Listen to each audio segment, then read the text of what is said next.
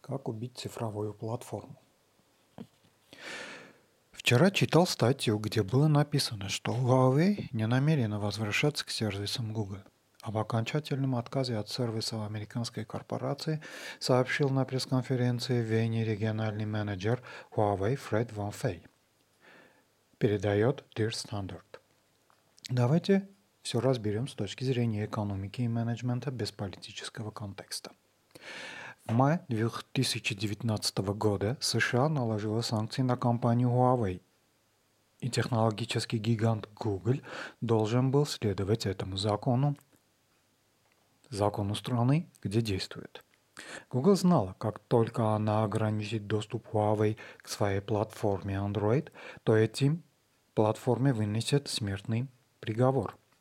Google не смогла от этого избежать, так что цикл запущен. Почему это запустило ослабляющий, а не благотворный цикл?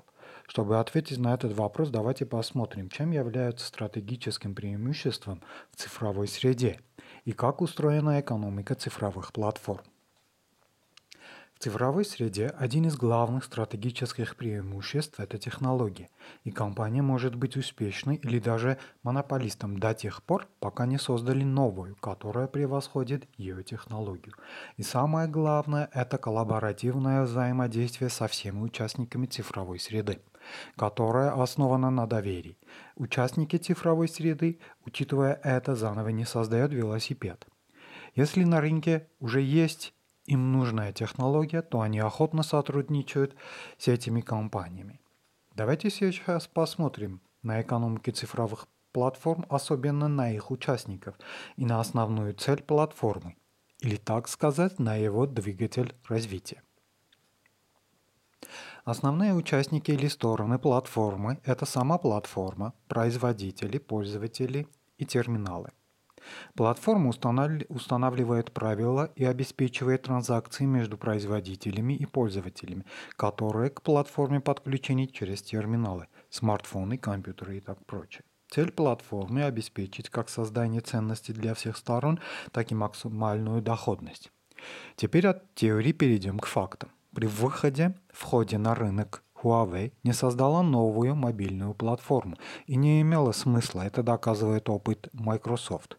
И Huawei как терминал подключился к платформе Android, играя по правилам цифрового мира. Но санкции США и действия Google нарушили один из главных основ сотрудничества – доверие. И это сказалось не только на Huawei, а на всех терминалах. К примеру, Samsung, Xiaomi и так прочее. Они точно задались вопросом, а что если то же самое будет и с нами?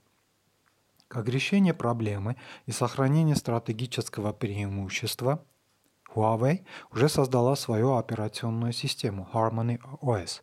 Если Huawei удастся его превратить в полноценную платформу, более глубоко внедрить правила сотрудничества и при этом обеспечить защиту от локальных законов, чтобы не попасть как Google, то она способна забрать себе миллиардный кусочек от тортика рынка пользователей смартфонов.